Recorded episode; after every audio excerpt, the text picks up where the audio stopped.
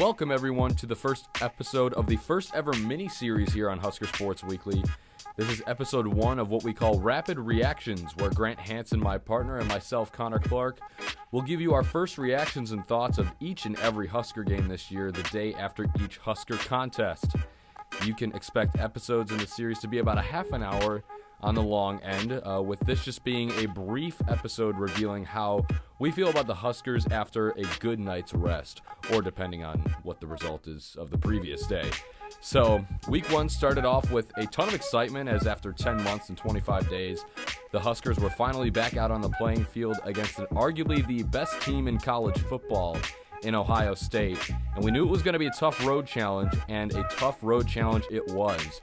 We will give our thoughts on what good things happened, what bad things happened, and what things we wish never happened. So let's dive right into it. So, Grant, what good things, what bad things, and what other things did you see on Saturday against Ohio State? You know, as I look at the uh, the performance, I think one good thing is that you know for 27 minutes we competed with arguably the second or the best. We'll find out, I guess, when this year's done. Uh, team in the nation.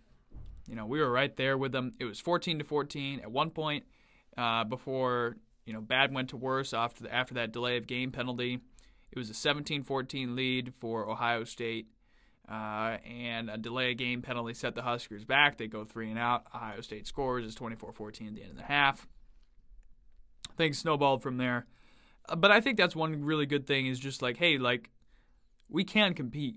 Like we proved for 27 minutes we can compete. And I, I think the hardest part for Husker fans is, you know, by the end of the game, and yeah, I was probably closer to 45-17 than 52-17. Um, but you know, the end of the game was pretty much what we expected. But I think the hardest part for Husker fans is we proved for the first half that we could compete and potentially win this thing and then that team just totally disappeared. And so I think that was probably the hardest thing. Um, but but on the good side, you know, like I said, we were there, we competed. I felt like our front seven really impressed me. I thought you know that was a lot better than we than I expected. Ben Stille struggled early with a kind of a cramp uh, or some sort of thigh injury that he suffered uh, early in the ball game. Uh, but you look at Will Honas and Collin Miller in there, both of them with seven total tackles. Honas had six solos. Uh, Honas had two sacks, two tackles for a loss. I believe Stille had a sack as well. And a couple t- TFLs spread out there among that defensive line. I thought that was way better than I expected. Now, the secondary, and we'll get more into the secondary um, probably in, in the uh, Thursday episode of the show when we start talking about Wisconsin. But the secondary was kind of another area where I was like, really surprised by how poor the secondary was in comparison to what we expected going in. Uh, but on the good side, again, my two positives I'm taking away that we competed when we did. We had a better fight than we did last year, uh, for one. And for two, our front seven on the defensive end felt solid. Yeah, I'm going to agree with you on the good stuff. I mean, the offense was able to move the ball. That was one thing that I was very pleased with, something I wasn't expecting as much from this offense, but they were able to, they were able to move the ball pretty well, especially in that first half. I mean, we saw the first drive with that big run from Luke and Martinez was moving the ball with his legs and his arm pretty effectively as well. So, and I like the quick start as well. I like how we got the ball first and we put it in the end zone. I mean, that's what you want to do when you get the ball first after winning the toss as well. So, choosing to get the ball first and as you said, the front seven, the run defense was a lot better than I was anticipating um, coming into this game. They got pretty good pressure on Justin Fields at times, got a couple of sacks in there, which uh, against a really good offensive line that Ohio State possesses, that's something really, really positive to look at coming out of this game, um, despite the final score. Um, and I mean, we can carry that over to next week. I'm I'm really looking forward to see how this team grows from this from this loss because I, I forgot who said it in a press conference, but it was one of the players, and it's great that we got to play Ohio State first because this is a great baseline test. And as Grant said, we hung with them for we were really competitive for 27 minutes out of this game, and right. maybe even then some. I don't I I don't know if I'd go as far as to say the team disappeared, maybe on the defensive side, But uh, I still liked what the offense was able to do, or some things that the offense was able to do in the second half. Some of the bad things, obviously, the fumbles on progressive drives. Adrian and Luke uh, coughed up the ball at a couple of important points in the game. Adrian's was returned for a touchdown, which really blew the game wide open. That made it 31 17 go mm-hmm. to 38 17 um, in, in the blink of an eye there in the second half. And then Luke. Um, I mean, it, he was in for that drive. He was the quarterback. He was the guy for that drive, and they were moving the ball. I mean, I believe they were in the inside the 35 yard line of Ohio State. They were in Ohio State territory pretty pretty well, um, and he he coughed up the ball, which was pretty costly as well. So those were a couple of negatives. Uh, penalties also a couple of negatives. I know a lot of people are saying the refs were bad in that game, but I there were definitely some self inflicted wounds um, for Nebraska against Ohio State in that game. Um, and then the secondary, as you mentioned, Fields. I mean, yes, he's a Heisman Heisman finalist, but he only had one incompletion yesterday. Um, he was slinging the ball like he uh, he never stopped playing football, and that one incompletion probably should have been a completion. Um, right. As Bootle broke that up late in the end zone, which and, that, and that was a great play by him, and probably the one positive thing I think for the secondary. But like as you look at that side of the ball, things were really interesting in that like, and there there are a couple of things we don't know, right? Like a lot of fans were disappointed in the down the lack of a downfield passing game, uh, or the fact that McCaffrey got most of the carries, or uh, I'm raising my hand. Right, I mean it, that Mills and McCaffrey were close in, in the amount of carries that they had, uh, or on the defensive side of the ball, you know, more specifically with the secondary that we were giving up as much that we were, you know, as far as we weren't playing them tight we were giving them a lot of yardage every time they got a catch. There was you know nobody within five yards of them for a Husker defender. Um, and part of that could have just been, hey, look, we got a really really great quarterback with a really great great offensive line and a bunch of really good receivers, and so the chance that we're going to be able to pressure Fields is pretty low, right? This is hopefully maybe Coach Chinander's thought process, right? Uh, chance that we pressure him is pretty low. So we can't necessarily press up and stay with these guys for the whole time. So let's give them space and not get burned deep, which still managed to happen a couple of times, um, despite the space that was given up. But that could have been the strategy. Or is this the strategy that we're going to be face- seeing defensively for the rest of the year? That's another question that is probably a little bit more concerning for me because I would like to see us play these guys play a little bit tighter I would like to think we have that ability. Uh, but again, it's just like, well, in, even on the offensive side of that same conversation, right? Like, why did we not see passes of longer than 20 yards very often? Why did we not uh, give the ball off to Dedrick Mills more often? You said over and over in the press conferences he was going to be the bell cow. Uh, and I still feel like, well, it definitely could come down to the fact that, hey, look, like, this is Ohio State. We're out- outmatched at just about every level here why show the rest of the Big Ten what we're really going to be bringing to the table and as far as our playbook, as far as you know what Dedrick actually has in the tank, what Ronald Thompkins has in the tank. What why show that now uh, in a game that yeah you're probably not going to have much of a chance to win. Yeah, I'll agree with you on the spacing part of the secondary. Um, even if you give them space, I mean it's Ohio State. They have a outstanding receiving core. I mean, you saw some of the catches that were made yesterday, especially that toe tap. I forgot who the, the name of that receiver, but that was incredible. I mean, I can't even be upset at that because that was just an incredible play. Um, but yeah, that that's going to happen when you're facing a group of five stars like that, especially um, under Coach Ryan Day in that in that Ohio State offense with one of the best quarterbacks in the country. Some other things that were like were like the the what the hell moments. I, I guess I'll call them for me. Um, that first or that uh, giving up the first down on that third and 13 inside of the five yard line of the Ohio State territory, that was a big one. That was that was a huge one. That would have been an outstanding stop um, early in the second half. And then I I think one word that's going to make every Husker fan shake their head, like just not want to talk about it. Targeting, mm-hmm. lots and lots of targeting, and some of those. Don't get me wrong, so, some of those calls were not good, uh, especially the last one against Williams. That was not good. Um, but Cam Taylor Britt one good call. Um, Luckily, JoJo Domann didn't get called for that. I thought that was a good overturn as well. But um, the the Deontai Williams one is one that really stuck out, and I know Joel Klatt had a lot to say about that too, and, and the Right. rule.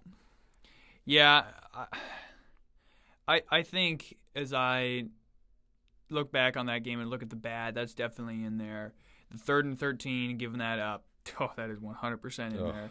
Third and thirteen, you got Ohio State trapped in their own their own end. At that point, I believe it was thirty-eight to seventeen or thirty-eight to fourteen. And yeah, you probably weren't going to come back and win at that point, but it was kind of like a pride stop, and you couldn't get it done. I mean, that was And it was probably, a run up the middle. Right. Uh, It was a draw. And that was probably the one time where I was like, okay, that was bad by our front seven. Yes. Where I was like, okay, that was horrendous.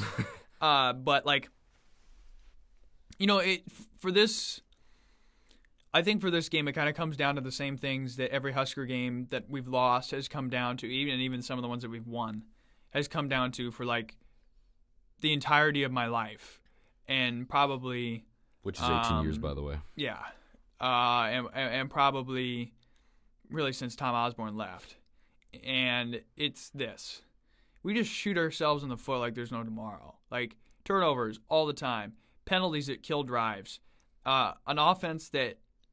I mean, this is probably the scariest thing to me about the offense, is that literally one penalty on first down or second down, and it's a five yarder, like a false start, and this offense just kind of blows up It you shuts know- down. I mean, there's no rhythm. or at least it. it did that night. Uh, and so, it, you know, it kind of reminds me of it, it reminds me of getting a team out of system in volleyball. So, for those of you who don't know what that means, right?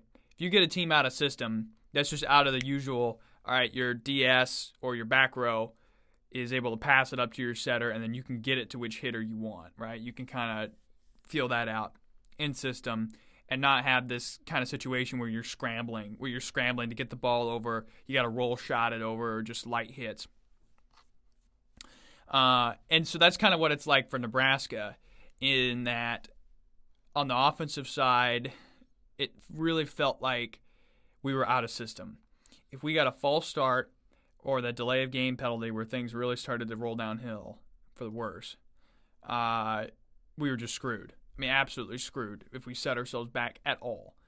So that's pretty scary, and that and that's kind of been a problem again for the last 10 years, 10, 15 years, is that, man, when the Huskers put themselves in a hole offensively or when they go negative, it's really hard to overcome penalties. And again, great teams and great offenses, one, don't set themselves the back. But when they do, inevitably, whether it's a bad call or they do make a mistake, they're able to overcome that. And it really didn't look like that was something we were capable of doing, at least against Ohio State on Saturday. Yeah, that delay of game, that was a drive killer on first down. False start penalties, also drive killers on first down.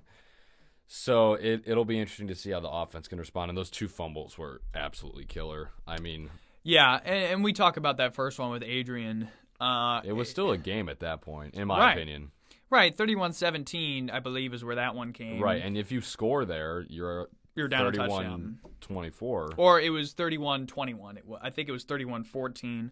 Then you had Yeah, the yeah, yeah. touchdown return. And But that- still, and then the then- next drive, Nebraska was able to respond and get the field goal. But still, that's only a 10 point game. it comes down to something that Adrian's done, I think, since he came here. And Tommy Armstrong struggled a little bit with this too, although for him it was probably more in the passing game.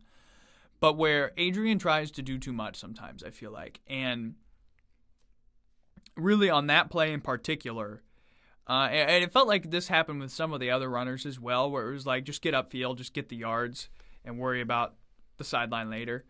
Um, but it just it felt like, especially on that play, Adrian goes could have taken the two yards and made it third and one, right? But instead he goes backwards trying to get the first down, and the risk just doesn't end up paying off for him because you know just not able to hold on to the ball, and then Ohio State scoops it up, takes it the other way.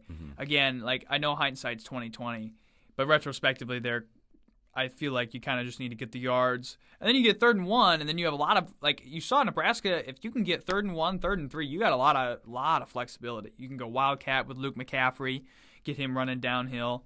Uh, you can go Dedrick Mills on third and one, or you have Adrian. So you all have you have great rushing ability if you can get yourself into third and short or third and less than five, you have a lot of flexibility within the offense. Um, We even saw not- an I formation yesterday too. right, and but just not able to do that enough. Right. uh, especially when you set yourself back on early downs. Um, it, it's just it, it, they were just not able to overcome those penalties.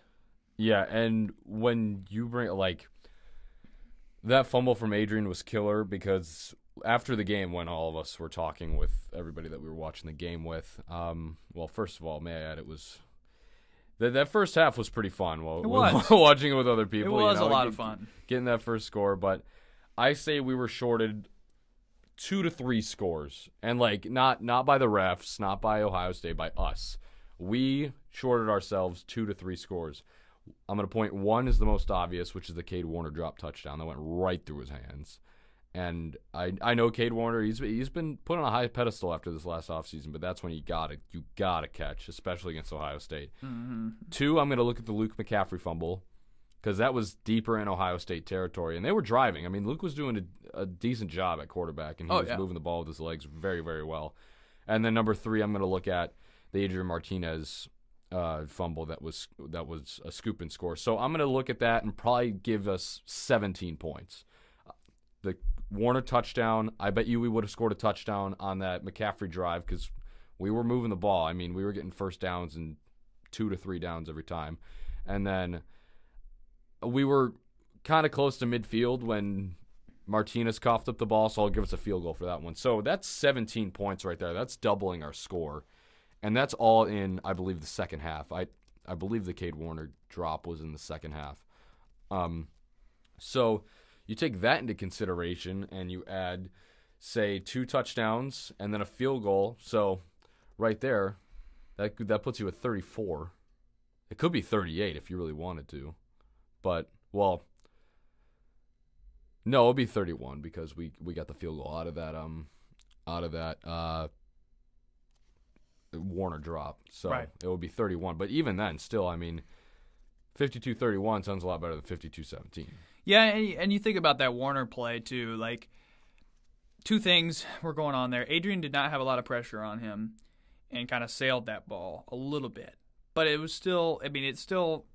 You had you I mean, saw the replay from the back of the end Yeah, zone, right? And right Cade had that tri-. Cade had that triangle, right, that you're looking for to catch the ball, and it goes right through. I don't I personally do not fault Adrian for that one. No, I, I I don't really either. Like if it hits you in the hands, doesn't matter to me like really how far off the throw is. If it finds your hands or your hands can get to it and you know you didn't you didn't follow through um like that, I mean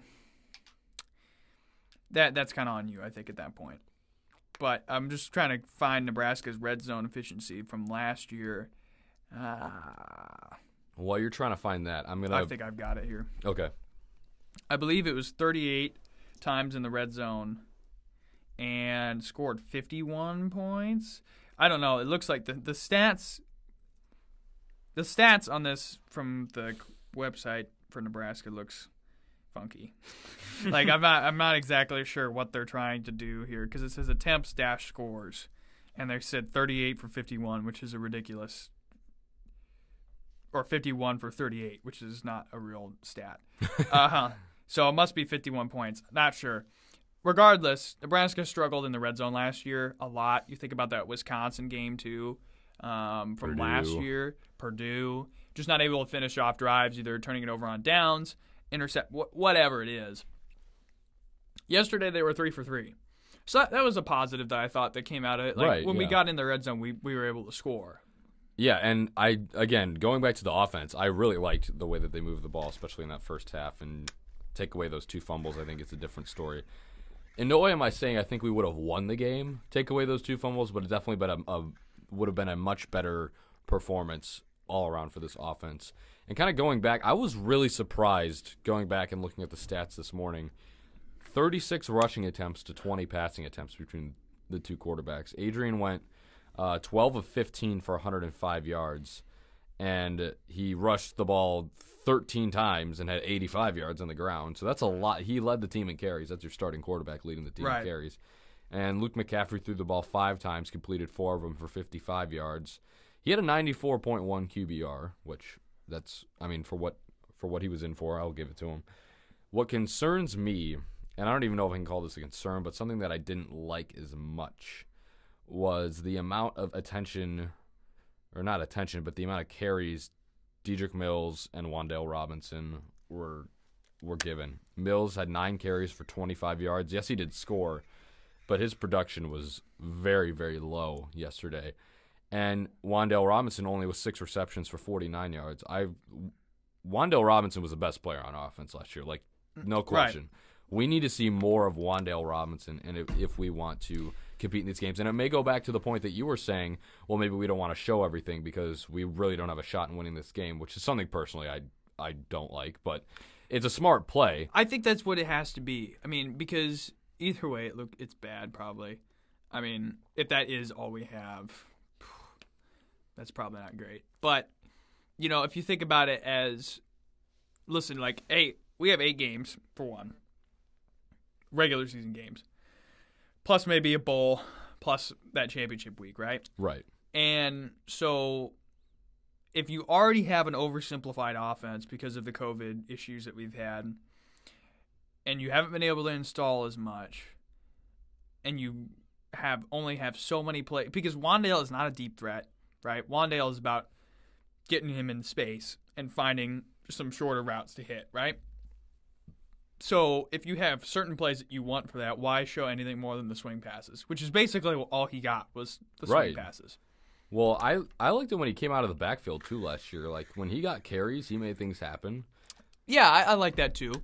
Um, I don't think he's going to get as much this year, and that's fine. Right. I think Ronald Thompkins looked good in the carries. oh yeah, no, I did like how he I, you know yesterday. as as having him as a one-two punch with Mills, I think is good. Right. Um, so I don't know if you really need Wan'Dale back there, but he provides a really good distraction. That was one thing we used a lot uh, against Ohio State. Was yeah, sometimes we got McCaffrey back there, sometimes we got Mills back there, sometimes we got Robinson. I think that's okay sometimes, uh, but I just I feel like at a certain point we're going to have to decide what we want to be.